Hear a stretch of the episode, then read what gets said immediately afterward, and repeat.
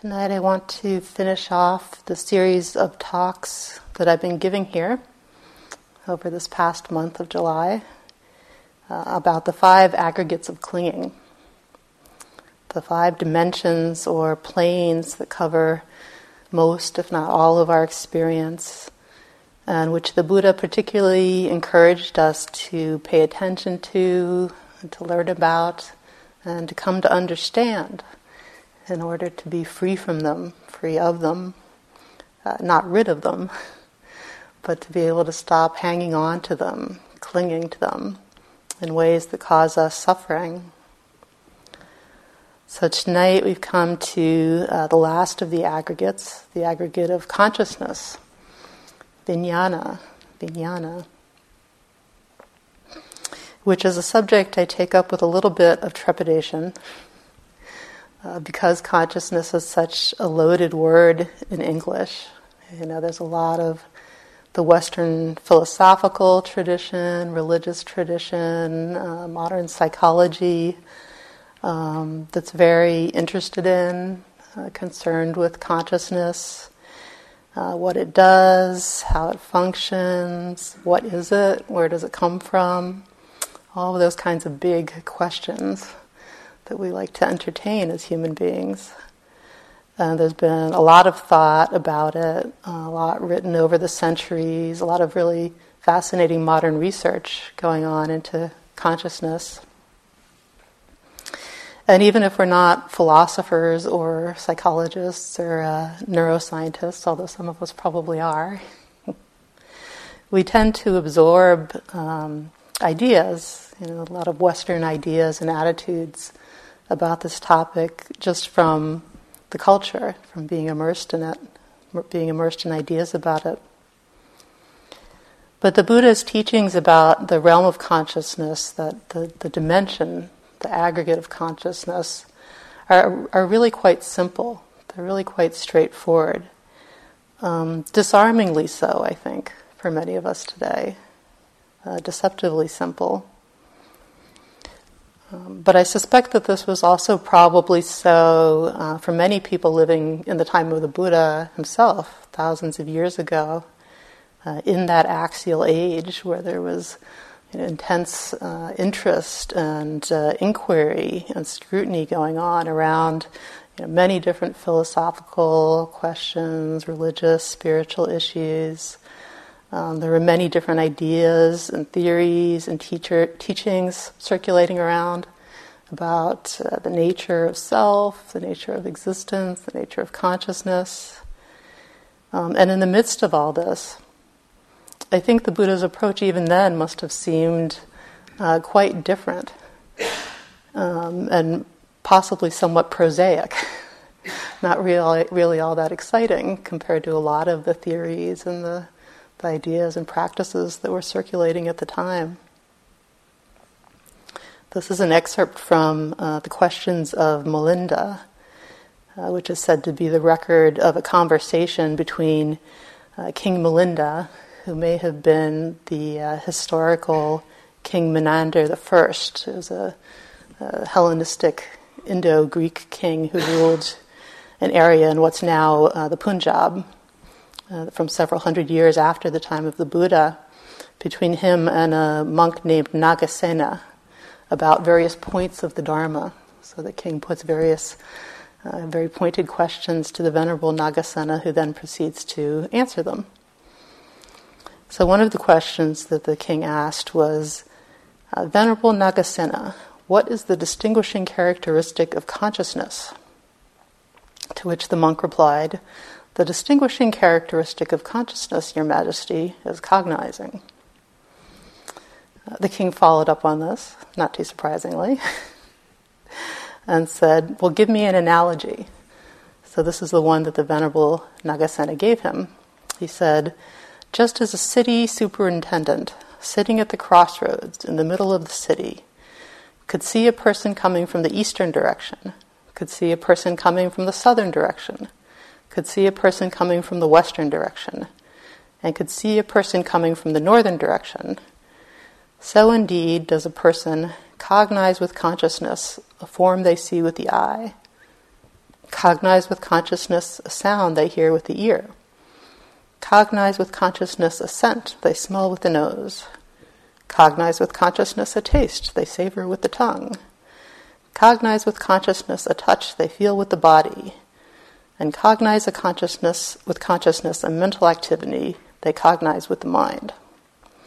Just so, Your Majesty, the distinguishing characteristic of consciousness is cognizing. To which the king replied, "You are very clever, Venerable Nagasena." Which was how he replied to most of Nagasena's responses. So there's this image of consciousness and the simile uh, sitting still at the crossroads of the mind, at the intersection of all of the senses, and just seeing.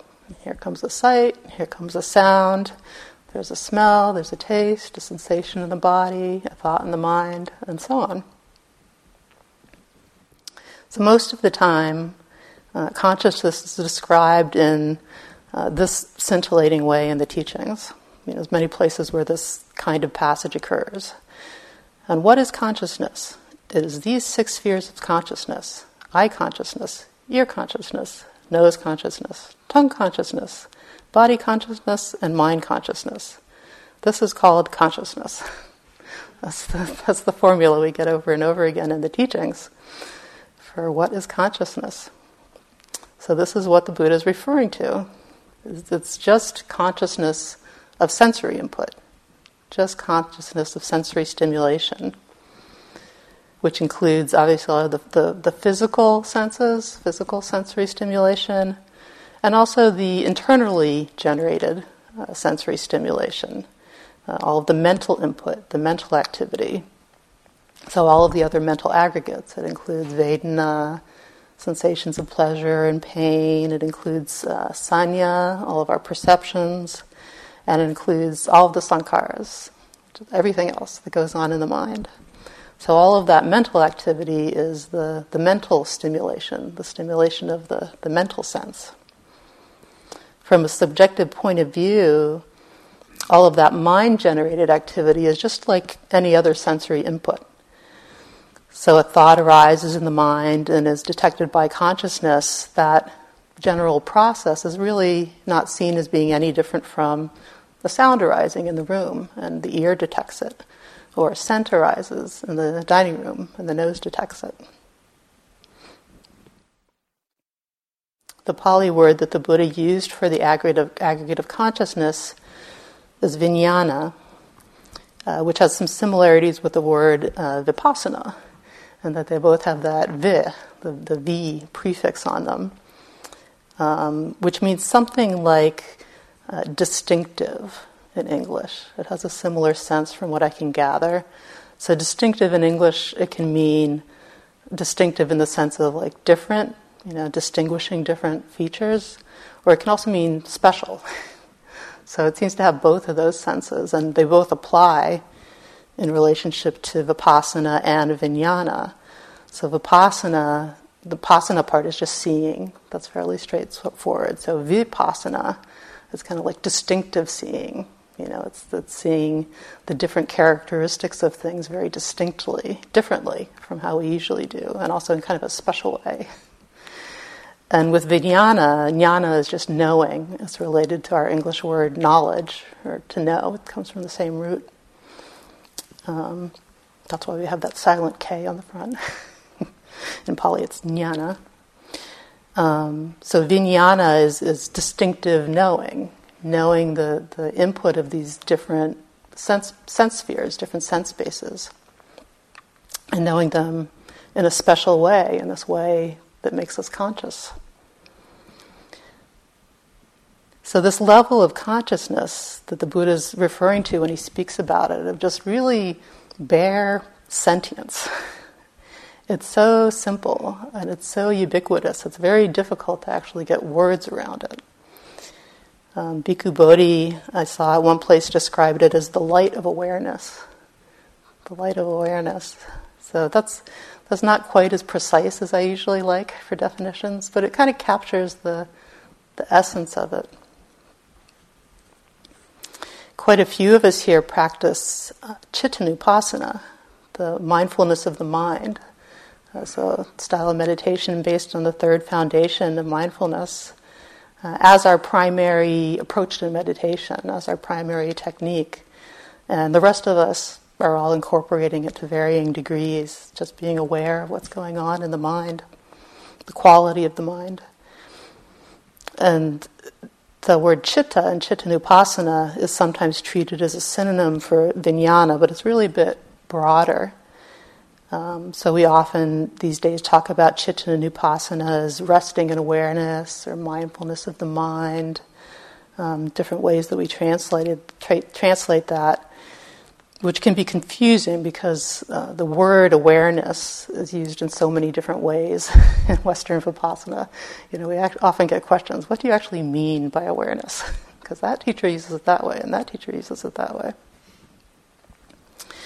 But we can think of it as um, mindfulness of consciousness and its friends. So it's like consciousness with its its crew, its, its retinue. Um, so as we all know, it's totally possible to be conscious, but not particularly aware. There's many, many things that we do in the course of the day, probably even here in intensive retreat, um, that we do just on autopilot. Right, by habit, by conditioning. So driving is the classic example of, of this for those of us that have been driving for a while. So many times we get from point A to point B, right, the places that we go a lot, and we just have no no memory, no idea how that actually happened. You know, we were conscious, but we weren't aware. Uh, there's this one route that I always take to my son's school, and if I'm taking that, that one road anywhere else, you have to be really mindful that we don't end up at his school because that's just where the programming is set to go. And we can see this happen, you know, any time that we're kind of in the zone, you know, playing sports or a game or doing art, music, uh, whatever it might be, that we get really concentrated in just one aspect of experience and we basically lose consciousness of other aspects. So what we usually call awareness uh, around here these days happens when consciousness gets a boost. It's got something extra going on beyond just consciousness.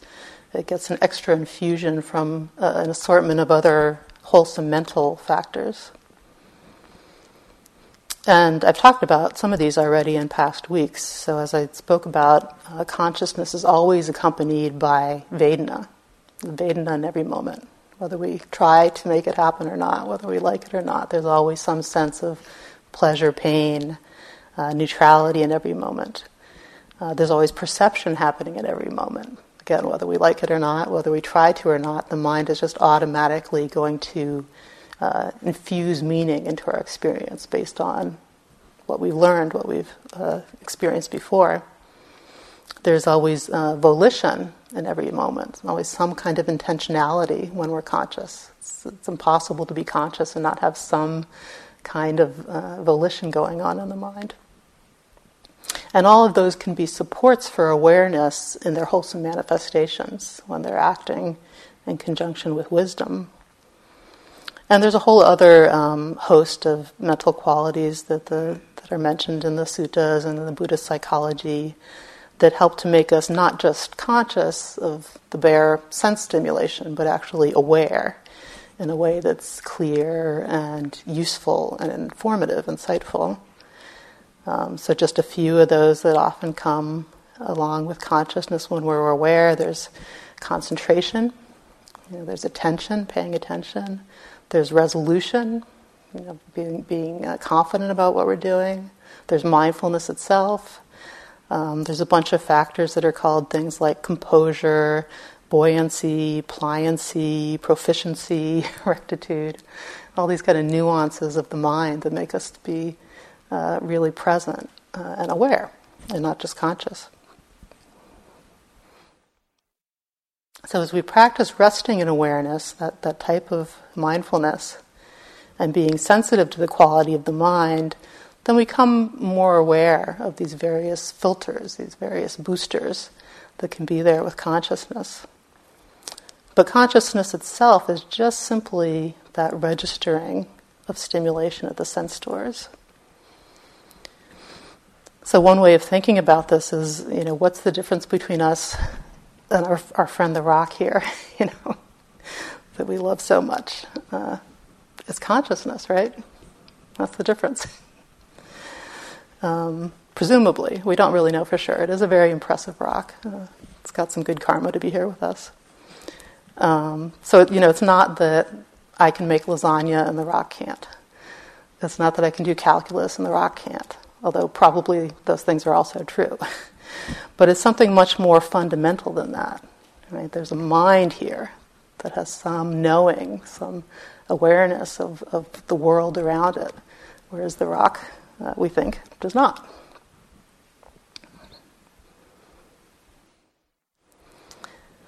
So consciousness is what opens the sense doors. It opens the sense doors so that the world can enter into the mind. Consciousness opens the sense doors so that the world can enter the mind. The mind might then do all sorts of things with the sensory stimulus. You know, it'll feel pleasure and pain. It'll uh, recognize things. It'll think about things. It might, you know, feel craving or aversion, uh, lots of things that the mind might then do with the sensory stimulation.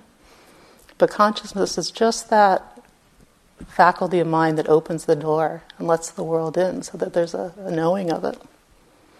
Just the sense of uh, here-ness, like as in, you know, here is the world, here is all of this. And the Buddha was, you know, frequently at pains to point out that this is all there is. Just these six sense spheres, that there really isn't anything else in our worlds. This is what the world is made up for us, made up of for us.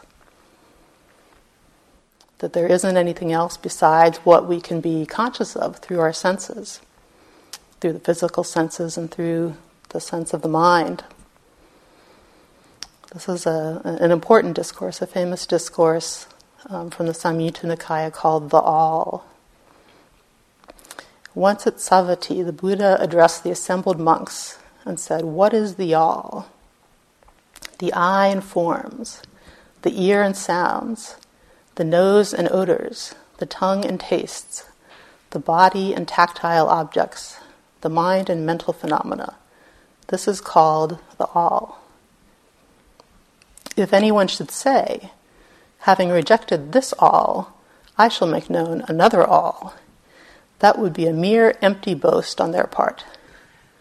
If they were questioned, they would not be able to reply satisfactorily, and further they would meet with vexation. For what reason? Because that would not be within their domain." What an interesting sutta, huh? Very thought-provoking. You know, the Buddha's really saying here, this is it. This is our world as human beings. You know, this this world of the six sense spheres. Anything else can't be more than conjecture, uh, which is part of the sphere of the mind. It's a mental object. Uh, as human beings, we have a great capacity to construct intellectual models of things that are beyond our direct uh, experience. But in reality, those things are all mental constructs. They're all sankhara. My son these days is very into animals. He's been learning about the different kinds of animals in the world. He really likes to go out and kind of discover new ones in the area where we live, dig around in the creek and the mud and stuff. And um, he likes to read in books and learn about animals that live in different parts of the world that he finds very Uh, odd and entertaining, you know, seeing the kinds of creatures that live in other places. So I signed him up for some uh, nature camps this summer. Thank goodness for the Audubon Society. And he's been going out for uh, nature hikes around here, around this area, and seeing uh, lots of different kinds of animals and birds and bugs and fish, things that live in the creeks here, different kinds of things than what we have. Um, he was very entertained by the porcupine that they found one day. Uh, one day they saw a weasel. He liked that also. Um, and he's at that age where he um, he just soaks up information like a sponge. You know, his little brain doesn't have a whole lot in it yet. So it just just absorbs everything like this. So he's been coming home with uh, with all sorts of various factoids. You know, did you know this? Did you know that? Um, and the other day, apparently, they caught a garter snake and brought it back for a little bit of, you know, up close and personal time. And he was telling me, uh, "Did you know that snakes can see heat?" I was like, "Oh wow, that's so cool!" So you know, we talked about the rainbow and what is heat. You know, it's it's it's infrared radiation, infrared light. It's light that's higher than the red. You know, if you could see the the light above the red. Um, so then we talked about some other animals that have senses that, that we don't have as humans, um, about how birds can see the magnetic field of the earth. You know, that kind of blew his little mind. and and other things. There's, there's animals that can hear sounds we can't hear, animals that can see things that we can't see, animals that can sense electric electricity and magnetism, um, which we can't. And... Uh, You know, being a good Dharma teacher took a little bit of advantage of that moment to offer a little teaching on the six sense spheres. You know, what are the things that you can that you can sense? What are the things that we can sense, that human beings can sense? And he had to think about it a little bit. You know, but just kind of going through that. You know, even at that age, you know, he kind of knows. There's, we can see things, we can hear things, we can smell things. You know, and going through all of the things that make up our world, our all. So that's pretty much it. Although the Buddha did, did give one uh, important exception, which is Nibbana, which I'm not going to speak about tonight. But so there is this, you know, this, this other mystery of Nibbana that lies outside of the all, doesn't pertain to the all. But as far as ordinary reality, as far as ordinary conditioned reality goes, this is it. The six sense spheres are really the only game in town. So that's what we're conscious of. And there's no consciousness without sensory stimulation. So no consciousness without something that we're conscious of. They go hand in hand. So consciousness and stimulus are inseparable. They're like two sides of a coin. We kind of look, can look more to one side, look more to the other side, but they're always together. There's no way to pry them apart. They're mutually in, mutually interdependent. This is another snippet from the Samyutta Nikaya. The Buddha said, "Were someone to say, I will describe a coming, a going, an arising, a passing away, a growth, an increase, or a proliferation of consciousness, apart from form, feeling, perception, and fabrications, that would be impossible." So no consciousness apart from the other aggregates. It doesn't arise in isolation. So what we tend to notice in our meditation, if we're paying attention to the mind and noticing awareness, is what the Buddha called contact.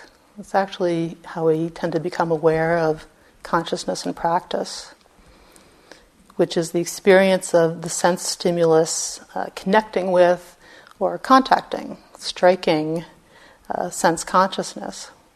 And some of you Uh, I know I've been noticing or working with this in your practice in various ways. The sense of uh, consciousness receiving the stimulus, receiving the stimulation from the world around us.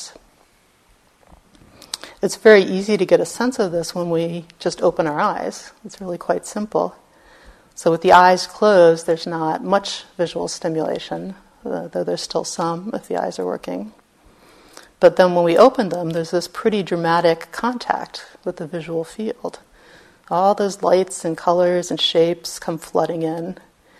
Um, so we may not be able to pick up on the seeing consciousness in and of itself, um, but we can definitely get that sense of suddenly being aware, being conscious, that there's a large amount of visual sim- stimulation suddenly uh, contacting the mind. So you could you could try it now if you want, just a little experiment, if you want to close the eyes. Um, so I'm going to do a countdown from three. And when I say contact, open the eyes and see if you can get a sense of all the light, the color, uh, the shapes hitting the eye consciousness. You ready? Three, two, one, contact. It's an interesting experiment. And suddenly everything comes back. Suddenly that world is there. It wasn't there before. Suddenly it's there. It's the same thing uh, with sound, you know. Many of you have been, have, have been re- noticing how the sounds just hit ear consciousness, right? It strikes the ear consciousness, and there's contact. So at times we may be more focused on the stimulation itself, on the quality of what we're seeing, or on the quality of what we're hearing, the sound, the sight. But at times we might notice the other side of the coin more. It might become more obvious, that knowing, that registering, that sensing of the experience. Sometimes uh, we take the kids out to the Blue Ridge Mountains, and we visit the caves there. You know, there's, if you haven't been in the Mid-Atlantic region, there's amazing caves under the, the limestone formations that make up the mountains there.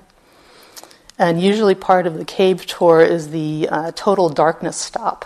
If any of you have ever been on one of these cave tours. So they they find a place that's really deep down in the caverns. It's kind of enclosed, so there's no, they might even put doors or something, so there's no, none of the lights from other places in the cave are coming in. And then they turn out the lights.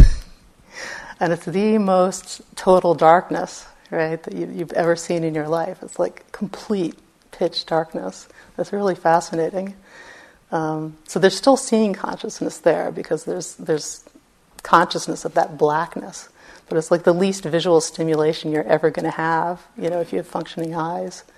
And then they turn the lights back on, and you're really hit by that contact. You know, it's really dramatic. That's a very good practice opportunity. You know, it'd be nice if we had a cave here. Our caves here aren't that dark. So we can only really be conscious of the stimulation of our senses in this present moment. So another, you know, kind of interesting illustration is that we're only seeing what's in front of our eyes right now, to the extent that they work. You know, our, our consciousness is going to vary. Some of us, for example, don't see certain colors. You know, some of us are never going to have blue consciousness or green consciousness. The eyes just don't pick up on it. Some of us have limited eye consciousness, so the eyes don't work so well. And we can only see what's right, you know, in the, the visual field.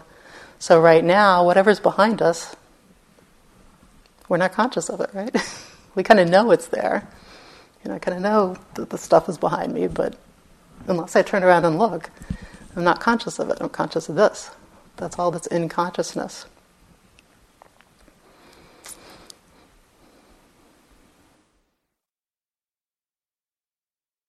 For some of us, we might have had the experience of Um, losing our sense of smell or taste. I feel like sometimes those are the, the clearest example of the loss of sense consciousness, um, because it can happen, you know, if we're ill, or, or if we're injured in a certain way, or if we're on certain medications. Sometimes it happens that it seems like we really do completely lose, right, the sense of taste or smell at times.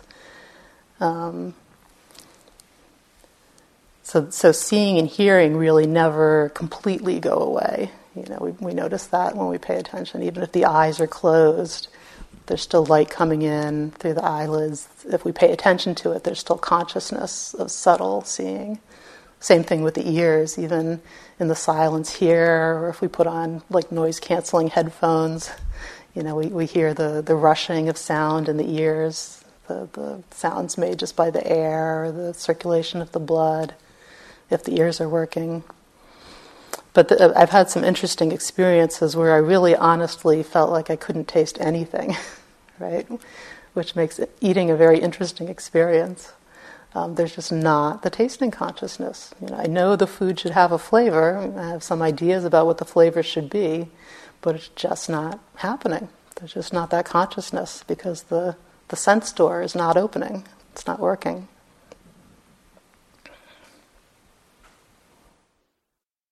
And then we all have the, the obvious experience of sleep. Right? What is sleep? It's unconsciousness by definition. So we all have this experience that we fall asleep, hopefully at night, but whenever we fall asleep. And it all goes away. Right? The body goes away, at least a lot of the time. There may be some limited consciousness at times of the body, but mostly not there. The mind mostly goes away, although we may at times have some consciousness there as well through dreams. Um, but really, a lot of the time when consciousness is just not operative, then we wake up in the morning and it's back again, if we're lucky. So go, going through all of this, and going through all these examples and all the different sense spheres, you know, cataloging their senses, their objects, their contact, um, that can all get kind of tedious. um, and it also may seem kind of obvious. But one reason I spent a little bit of time on this is this is exactly how the Buddha presented it, right? Those of you that have spent time looking into the suttas, you know this is what he does over and over again, this extensive cataloging of there's the sense object, there's the sense base, the contact between, between the two gives, gives rise to consciousness, you know, over and over again. So it was clearly important to the Buddha uh, to bring this whole subject of consciousness very down to earth. That's the impression that I get reading those teachings. Um, to approach this topic in a very uh, very matter-of-fact and very thorough and what was probably for his time a very scientific way, very objective way. And I think that's because it's so easy to get worked up about consciousness. We tend to make a lot out of consciousness.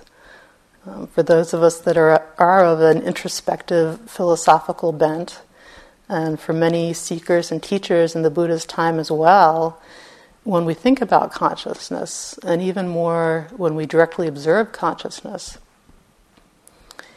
we tend to come up against the, the great mystery of it, right? The mystery of consciousness. Or at least, you know, I do anyway, when I really connect with uh, consciousness. Um, it's amazing. You know, we all walk around through our lives not thinking about it, that we're sentient beings. But when we actually stop and, and become aware, like, here's this world, and there's knowing of it. It's, it's incredible. It's awe-inspiring. It's awesome in the genuine sense of it. And the mind goes so easily from that sense of, of awe and mystery into questions, right? What is going on here? What is this about? Uh, why is it happening? What does it mean? How does it happen? And those are the big questions that have, you know, occupied humanity very much throughout our history. But the Buddha taught, you know, in this very matter-of-fact way, that these kinds of questions are not actually useful for our happiness. All of that questioning of the mystery. You know, it's natural to have that sense of the mystery, but the questioning of it is not actually going to lead us to happiness. And actually quite the opposite, right? He he said that that line of inquiry, going down those roads into those mysteries, uh, is going to make us crazy. That's what he said. that, that, you know, our lot as human beings is that there are things that are hidden from our view. There are things that our intellects can't fathom, and it's just not productive to engage with on an intellectual level. So his approach is that rather than seeking refuge in ideas and concepts and trying to explain the mystery, trying to dissect it, trying to make sense of it intellectually, um, instead seek refuge within the mystery, just right here, as it is. That we don't need to solve the mystery of consciousness. We don't need to solve the mystery of being, of sentience, in order to be happy, which is a good thing, because we can't anyway. Or at least that's what the Buddha said. And this was very much the opposite of how other different spiritual schools, uh, sects, uh, religions were relating to consciousness, so many of which effectively deify consciousness, uh, one way or the other, you know, as a way of settling the mystery, creating some certainty about it. Well, this is what it really is, or that is what it really is.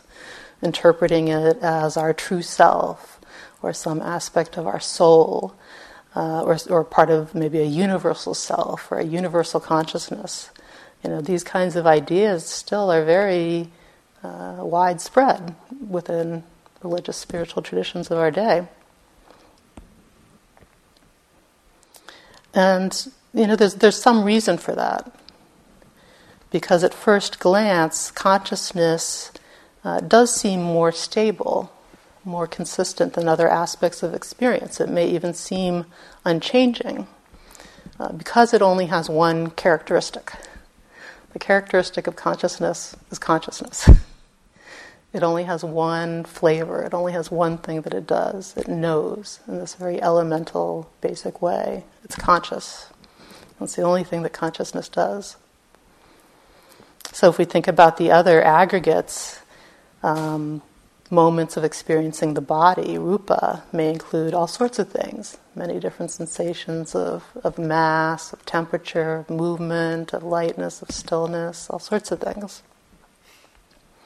Moments of experience, Vedana, moments of experiencing Vedana may include all sorts of different degrees, intensities, varieties of that.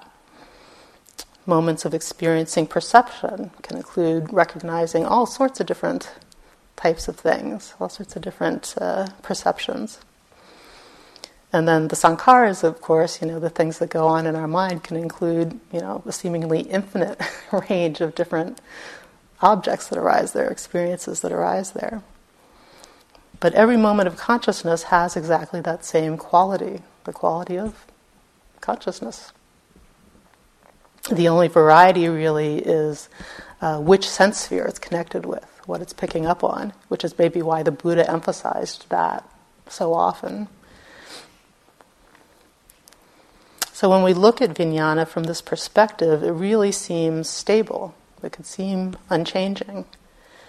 So we might come to the conclusion that consciousness itself might be a resting place, might be a refuge, that somehow it's independent of the other changing phenomena that it's conscious of. One of the most interesting things I find in observing consciousness uh, is that it behaves a lot like light. Light being another great mystery that we still don't comprehend.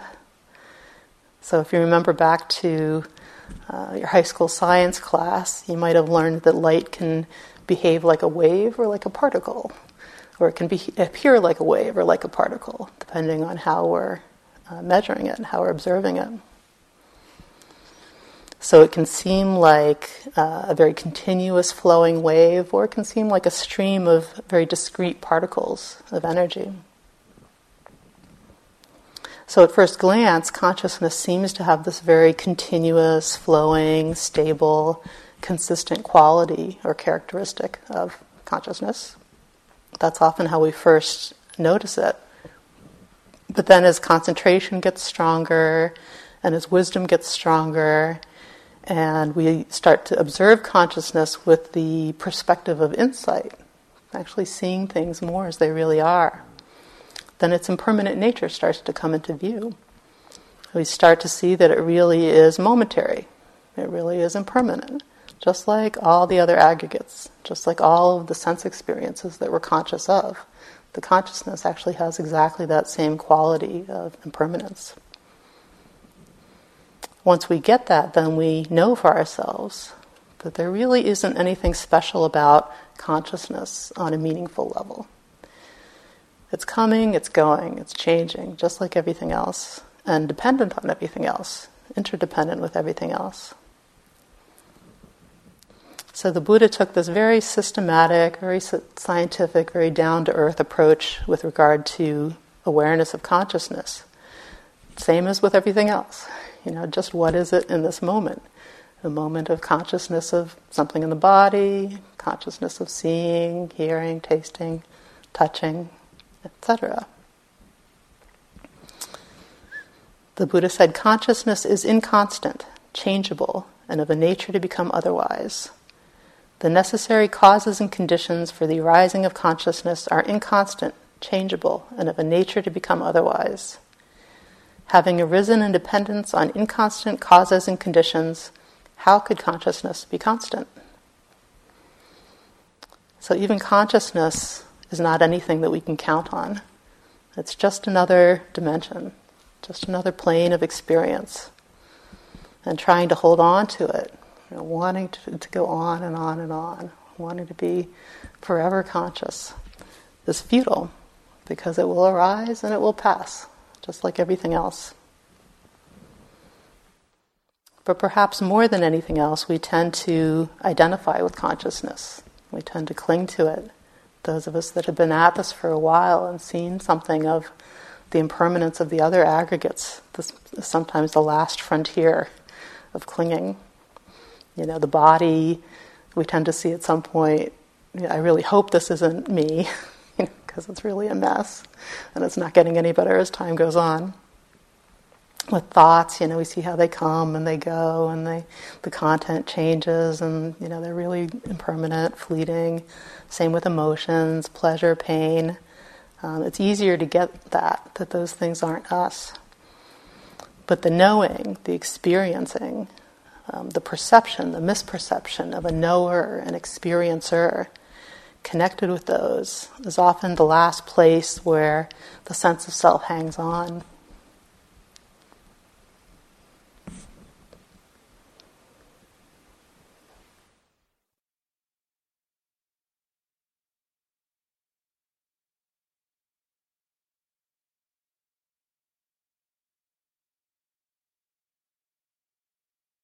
This is a little verse from a sutta called The Burden.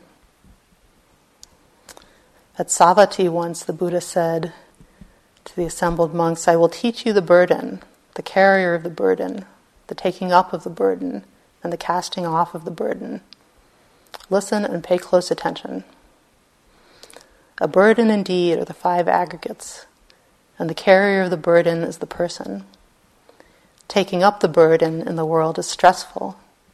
Casting off the burden is bliss. Having cast off the heavy burden and not taking on another, pulling up craving along with its root, one is free from craving, totally unbound." Which is easier said than done, of course. It's a long process of uncovering all of the ways, both obvious and subtle, that we identify with the aggregates, that we cling to them, feeling like this is my body, my pleasure, my pain, my story, my history, my understanding, my practice. This is a, an excerpt from Middlemarch by George Eliot, the great uh, Zen master. She wrote, "Your pure glass or extensive surface of polished steel, made to be rubbed by a housemaid, will be minutely and multitudinously scratched in all directions. But place now against it a lighted candle as a center of illumination, and lo, the scratches will seem to arrange themselves in a fine series of concentric circles round that little sun. It is demonstrable that the scratches are going everywhere impartially, and it is only your candle which produces the flattering illusion of a concentric arrangement, its light falling with an exclusive optical selection." So ignorance is the candle. It's what makes it look like everything. All of the aggregates are arranged in nice, neat, concentric circles around me. Uh, whereas wisdom is seeing that really all the scratches are going every which way indiscriminately, and that that alignment around me, this, the circling around me, is really an illusion. The more we see that, the more the heart can relax and let go of hanging on to that illusion. Uh, we don't actually have to do the letting go. We can't. Wisdom does that. We just have to do the seeing. We just have to do the discovering of what's really going on there, which is not trivial. Um, you know, if someone came up to us and said, "Set that blah blah blah blah that you're carrying down on the table over there," what would we do? You know, we don't know. We don't know what the blah blah blah blah is, um, and it's the same in practice. This is very much what goes on in practice. You know, we hear the teachings that say, let go of attachment, abandon clinging, give up craving. But they might as well be saying, you know, let go of the blah blah blah blah, you know, abandon blah blah blah blah, you know, give up blah blah blah blah, um, because we don't really understand what those words are pointing to when we come to practice, you know, or entire, or we don't understand them entirely either as we go along in practice. That's what practice is. It's discovering what the blah blah blah blah is when we have to actually sit down. That we call attachment, that we call clinging, that we call craving. It's discovering what those words are actually pointing to in the functioning of the mind that's, that needs to be let go of. And as we see directly different bits and pieces, different aspects, you know, as they really are in our experience of the different varieties of clinging, then we can set those down more and more. We can see, oh, I'm carrying that one, and drop that one, or it drops away. And oh, I've also got that one. That way I'm hanging on, and then that one falls away. But we can only set down what we actually understand we're carrying. So there has to be the understanding.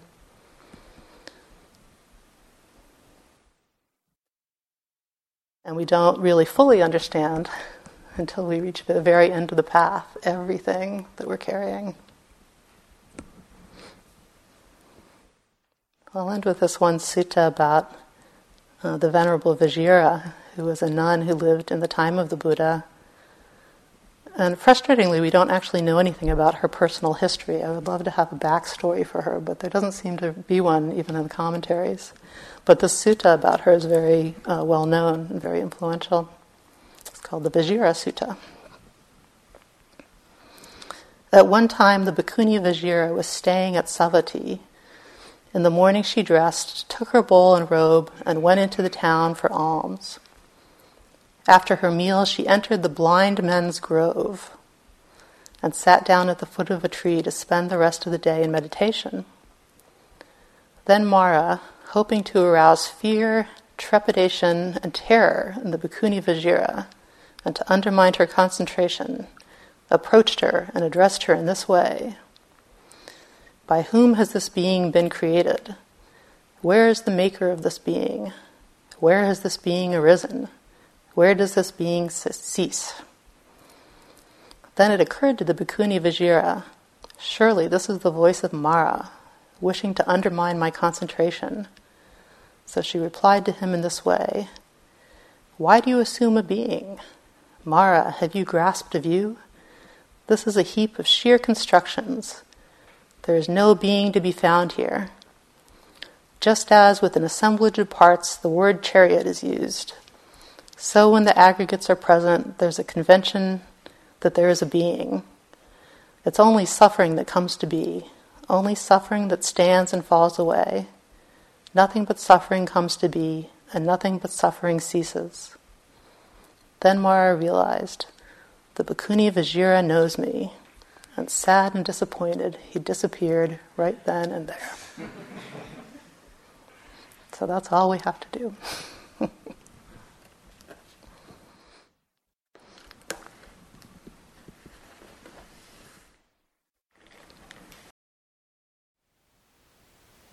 Thank you for listening. To learn how you can support the teachers and Dharma Seed, please visit dharmaseed dot org slash donate.